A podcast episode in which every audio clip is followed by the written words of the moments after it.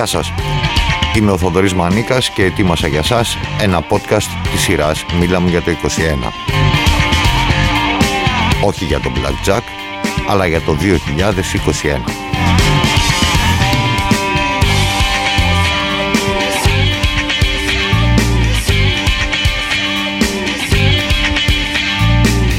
Μίλα για το 21. Μια σειρά από podcast όπου οι προσκεκλημένοι μου που δεν είναι οι συνήθεις μαριανοί των media μιλούν για διάφορα αλλά κυρίως για όσα σημαδεύουν τη χρονιά που διανύουμε.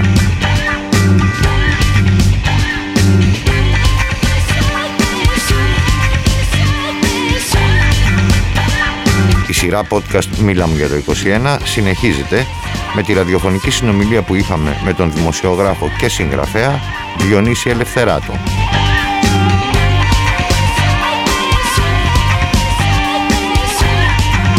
Η συζήτηση μας αυτή μεταδόθηκε από τον ραδιοφωνικό σταθμό στο Κόκκινο στους 105,5 μεγάκυκλους στα FM το απομεσήμερο της πρωτοχρονιάς του 21.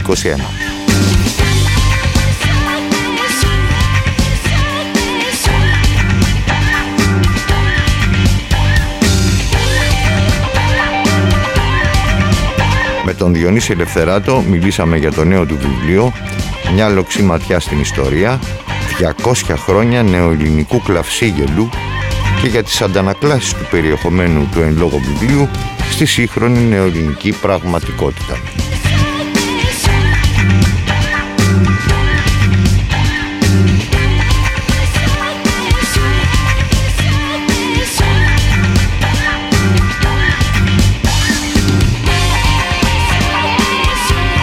Στον ραδιοφωνικό αέρα του Κόκκινου Λίγο πριν αρχίσει η συνομιλία μας, ακούγονταν ο σύγχρονος νιγηριανός αστέρας Ντάβιντο.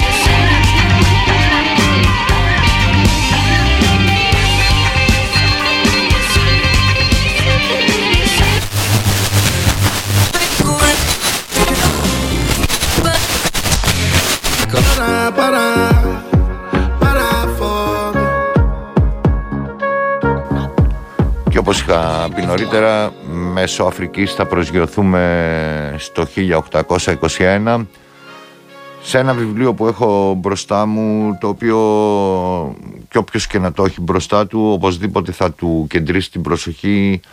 Υπάρχει ένα αμερικάνικο ρητό που λέει You cannot judge a book from the cover ότι δεν μπορείς να αξιολογήσει ένα βιβλίο από το εξώφυλλό του. Εδώ έχουμε που λέμε την ε, εξαίρεση που επιβεβαιώνει τον κανόνα γιατί αυτό το βιβλίο που έχει τον τίτλο «Μια λοξή ματιά στην ιστορία» και τον υπότιτλο «200 χρόνια νέου ελληνικού κλαυσίγελου» μπορείς να το αξιολογήσεις από το εξώφυλλό του Όποιος το δει, α, ίσως το κάνω στο facebook της εκπομπής μια ανάρτηση το αργότερα θα καταλάβει τι εννοώ. Θα καταλάβω όμως περισσότερα και εσείς που δεν το βλέπετε από τη συνομιλία που θα έχουμε με τον ε, Διονύση Ελευθεράτο τον ε, εξαποστάσεως φίλο μου από την δεκαετία του 70 ήδη που κυκλοφορούσαμε στα ίδια στενά και στις ίδιες λεωφόρους εκείνης της εποχής μέχρι και σήμερα που ξανανταμώσαμε εδώ τον ξέρετε και μόνοι σας από την ε, παρουσία του στο κόκκινο τον ξέρετε από τα προηγούμενα βιβλία του ίσως κάποιοι αλλά εγώ Διονύση καλωσορίζοντάς είμαι σίγουρος ότι πολύ περισσότεροι θα σε μάθουν από το καινούργιο σου πόνημα για το οποίο δεν θα πω τη λέξη καλοτάξιδο, την απεχθάνομαι, αλλά θα ευχηθώ ό,τι καλύτερο και για την τύχη του βιβλίου σου, αλλά και για την επιστροφή αυτής της καλής αποδοχής που ελπίζω να έχει στο πρόσωπό σου και στα υπόλοιπα πράγματα που κάνεις. Χρόνια πολλά, καλώς ακούω, καλώς ήρθες. Χρόνια πολλά Θοδωρή. Ευχαριστώ για τις ευχές. Ναι, ήδη πηγαίνει καλά, ταξιδεύει καλά για να χρησιμοποιήσω την, ε, το ρήμα που δεν συμπαθείς. λοιπόν, ε, πρόκειται για ένα βιβλίο το οποίο παραθέτει 27 ιστορίες, θα ήταν 30 αλλά επειδή θα έβγαινε πολύ πολύ μεγάλο είπα να κόψω Εμένα επειδή η ευκαιρία μου αρέσει που είναι μεγάλο και που δεν έχει και εικόνες δηλαδή που αυτό που θα διαβάζεις θα διαβάζεις, θα έχεις να διαβάσεις ε, πράγματα Ναι, ναι, είναι ψαχνό, είναι ψαχνό όντως. Ε, Είναι ιστορίες που έχουν ένα κοινό παρονομαστή. Ε, Μας θέτουν μπροστά στο ερώτημα το αιώνιο ερώτημα μπορεί να πεις, αν η ιστορία επαναλαμβάνεται. Βεβαίως ατόφια δεν επαναλαμβάνεται η ιστορία ποτέ, έτσι, αυτούσια, αλλά αυτή η εντύπωση πως κάπου τα έχουμε ξαναζήσει όλα αυτά, νομίζω πως ε, δίνει έναυσμα για ενδιαφέρουσες αναζητήσεις. Αυτό είναι το κοινό χαρακτηριστικό όλων των ιστοριών, η πρώτη εκ των οποίων αρχίζει από το 1837, μια εξέγερση των εμπόρων της Πάτρας για την υπερφορολόγηση της, της εποχής και φτάνει μέχρι και τις τελευταίες δεκαετίες, δηλαδή σε εκείνο το χρονικό σημείο που λογικά λέει κάποιος εμπροκειμένος συγγραφέας ε, ας αφήσουμε το χρόνο να αξιολογήσει τα επόμενα γιατί όλα τα υπόλοιπα μας φαίνονται σαν χθεσινά όλα τα επόμενα δηλαδή μας φαίνονται πάρα πολύ, πάρα πολύ φρέσκα για να, ε, να πω κάτι από αυτού ναι. εγώ όσο το ξεφίλησα ε, γιατί δεν έχω προλάβει να το ναι, ναι. αναγνώσω με το τρέξιμο αυτών των ημερών προφανώς ε, το λέω απλοϊκά για τον άνθρωπο που δεν το έχει μπροστά του ε, χωρίς να επικαλείται το βιβλίο στατιστικά ή επιστημονικά δεδομένα ή άλλα έτσι περίεργα και βαριά με απλές διαδικασίες που θα έκανε οποιοδήποτε αναγνώστης μιας βιβλιοθήκης βρίσκει περιστατικά από τις εφημερίδες της εποχής που σχετίζονται με την πολιτική, οικονομική και κοινωνική ζωή του τόπου και μια χαλαρή τους αντανάκλαση σε νεότερα περιστατικά που επίσης έχουν συμβεί στην πολιτική, οικονομική και κοινωνική ζωή του τόπου. Καλά δεν το λέω. Το... Πολύ καλά το λες, πάρα πολύ καλά το λες και υπό μία ναι με πρόλαβες Θοδωρή.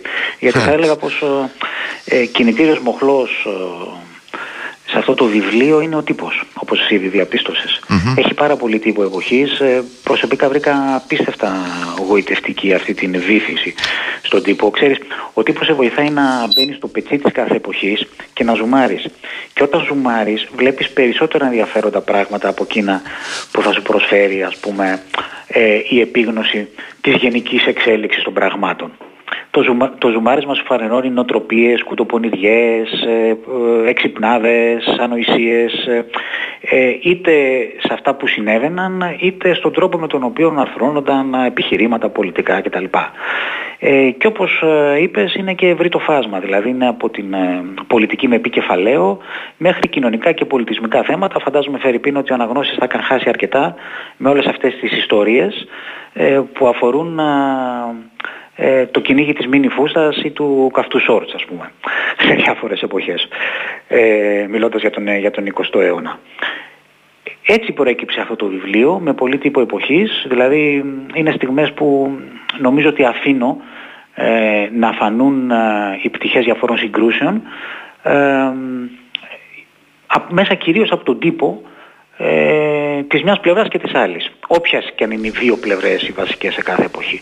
Από την εποχή που, που συγκρούονταν οι Ρωσόφιλοι με τους ε, Γαλλόφιλους ε, και τους Αγγλόφιλους εδώ στην Ελλάδα. Όπα, εδώ, αν μου επιτρέπεις, ναι. αν μου επιτρέπεις εδώ είναι το σημείο 0 που θέλω μια στάσια. Ε, Ξέρεις εσύ χώρα που ιδρύθηκε με οποιονδήποτε τρόπο και υπό οποιασδήποτε διαδικασίες; Και τα τρία πρώτα κόμματα, οι τρεις πρώτες παρατάξεις στην... Ναι.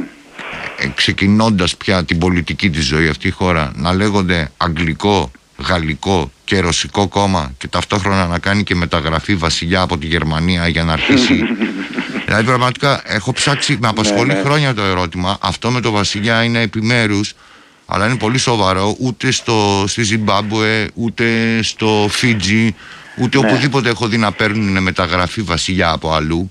Δεν το έχω ξαναντικρίσει. Μπορεί να γινόταν σε κάποια δουκάτα στο κέντρο της Ευρώπης που είχε ο Χ βασιλιάς 6-7 δουκάτα, οπότε έβαζε ένα γιο εκεί αυτό. Αλλά εμένα, δηλαδή, αν ήμουν εξωγήινος και μου λέγανε, ξέρεις τι η γη πηγαίνει έτσι, και ξαφνικά έρχεται μια χώρα που λέει, ξεκινάω παίρνοντας μεταγραφή βασιλιά από τη Γερμανία και κάνω τρία κόμματα, γαλλικό, αγγλικό, ρωσικό, για να μπω σε αυτόνομη χώρα ανεξάρτητη παλεύοντας 400 χρόνια για την ανεξαρτησία μου να το διεκπαιρεώσω μου φαίνεται σαν πολύ κακός θεμέλιος λίθος. Ναι ήταν. Αναφεσβήτητα. Αναφεσβήτητα ήταν ε, πολύ κακός. Θα έλεγα είναι, γιατί μας ακολουθεί μέχρι σήμερα αυτό. Δεν, ναι. δεν θα αλλάξει ποτέ. Είναι το DNA του πολιτεύματός μας. Ναι, απλώς ε, με άλλους τρόπους, άλλες διαδικασίες και χωρίς τόσο ευθύς ας πούμε οι μάγκες μεταβίβασης της γραμμής όπως ήταν τότε. Τότε πραγματικά εάν διάβαζες ε, τον τύπο της εποχής, ας πούμε την Αγγλόφωλη Αθηνά και τον Ρωσόφιλο αιώνα, είχες την εντύπωση πως ε, αυτά που διάβαζες ε, ή έχεις την εντύπωση για να έρθουμε στα κριτήρια του σήμερα, αυτά λοιπόν που διαβάζεις σήμερα θα μπορούσαν να είναι και εκλαϊκευμένες ανακοινώσεις των αντίστοιχων πρεσβειών.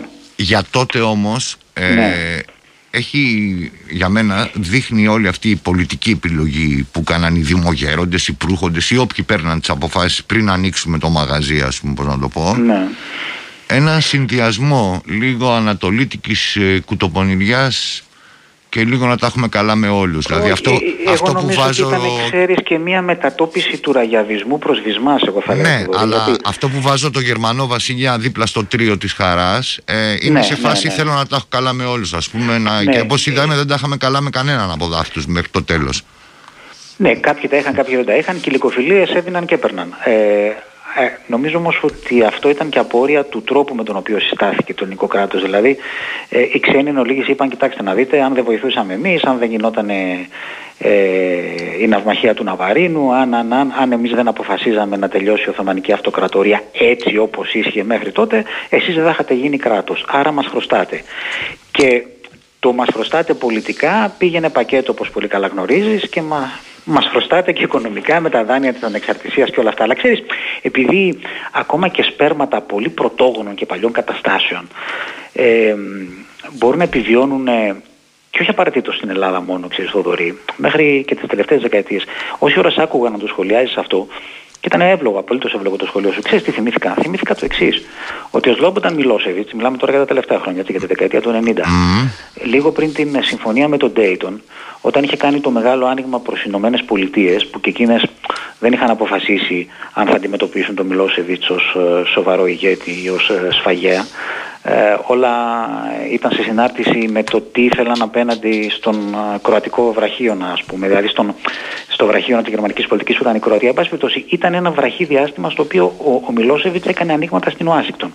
Και τότε έκανε πρωθυπουργό, ο ίδιος ήταν πρόεδρος, έκανε πρωθυπουργό έναν ε, σερβικής καταγωγής μόνιμο κάτοικο Καλιφόρνια ονόματι Πάνιτς ή Πάντιτς, δεν θυμάμαι. Πάντιτς. Ένα από τα δύο. Νομίζω Πάνιτς, ο Πάντιτς ήταν ο γνωστός ποδοσφαιριστής του Πανιωνίου. Γι' αυτό το είπα. ναι, δεν, δεν- δεν είμαι τελώς βέβαιος αν ήταν Πάνιτς ή Πάντιτς Διάλεξα εκείνος. Πάντιτς. Ναι. Να σε ευχαριστήσω και να ευχηθώ αυτό που ήδη διαφαίνεται μια πολύ καλή διαδρομή στο βιβλίο σου. and me sitting together. So you think 21 is gonna be a good year? Τι ωραίο που ακούγεται. Got a feeling that 21 is gonna be a good year Δεν το λέγανε για το 2021 η Who στην ε, περίφημη όπερα Tommy που τους έχει σημαδέψει. Το λέγανε για το 1921 Πρώτος παγκόσμιος πόλεμος μόλις έχει ταλαιπωρήσει τον πλανήτη θυμίζω. Αργότερα στην ταινία του Τόμι το λέγανε για το 1941 Και τώρα οι δύο που έχουν απομείνει να είναι Who, ο Roger Daltrey και ο Pete Townsend περιμένουν πως και τι να τελειώσει η καραντίνα για να καταφέρουν να το αξιοποιήσουν κάνοντας περιοδία όπου φυσικά το Got a Feeling 21 μπλα μπλα μπλα θα δεσπόζει στα live αυτά See it, you never heard it, not a word of it. You won't see nothing to no one. Never tell a soul what you know is the truth. A feeling 21 is gonna be a good year. Especially if you and me see it in together. Got a feeling 21 is gonna be a good year. Especially if you and me see it in together. I had no reason to be over optimistic. Somehow when you smiled, I could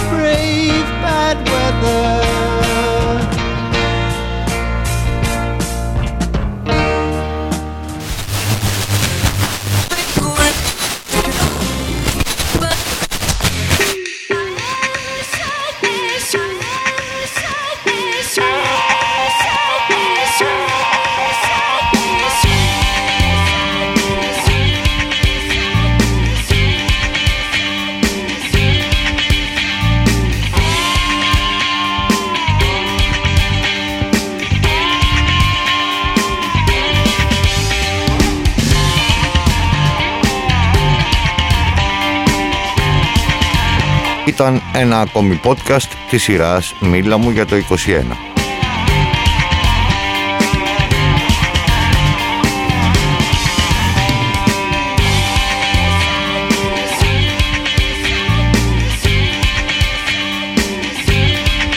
Σήμερα ακούσατε το podcast με την ραδιοφωνική συζήτηση που είχαμε με τον δημοσιογράφο και συγγραφέα Διονύση Ελευθεράτο.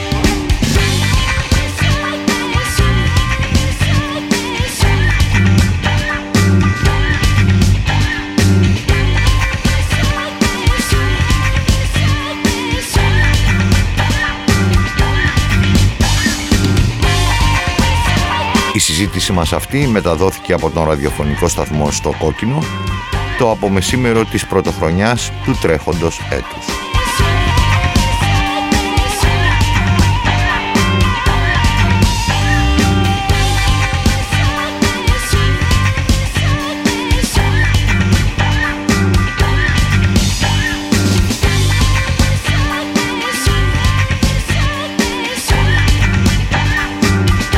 Κονσόλα του κόκκινου ήταν η Σοφία Ξερικού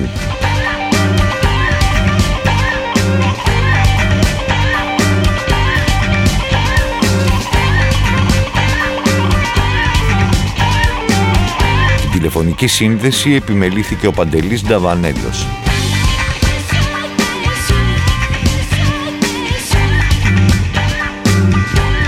Ακούστηκαν τραγούδια με τον Ντάβιντο και με τους Χου.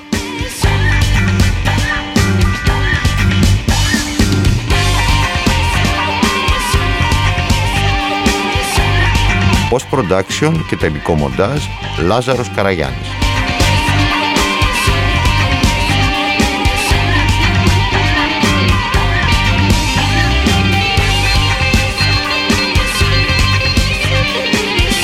Ήταν μια παραγωγή του Θοδωρή Μανίκα για τον ραδιοφωνικό σταθμό στο Κόκκινο.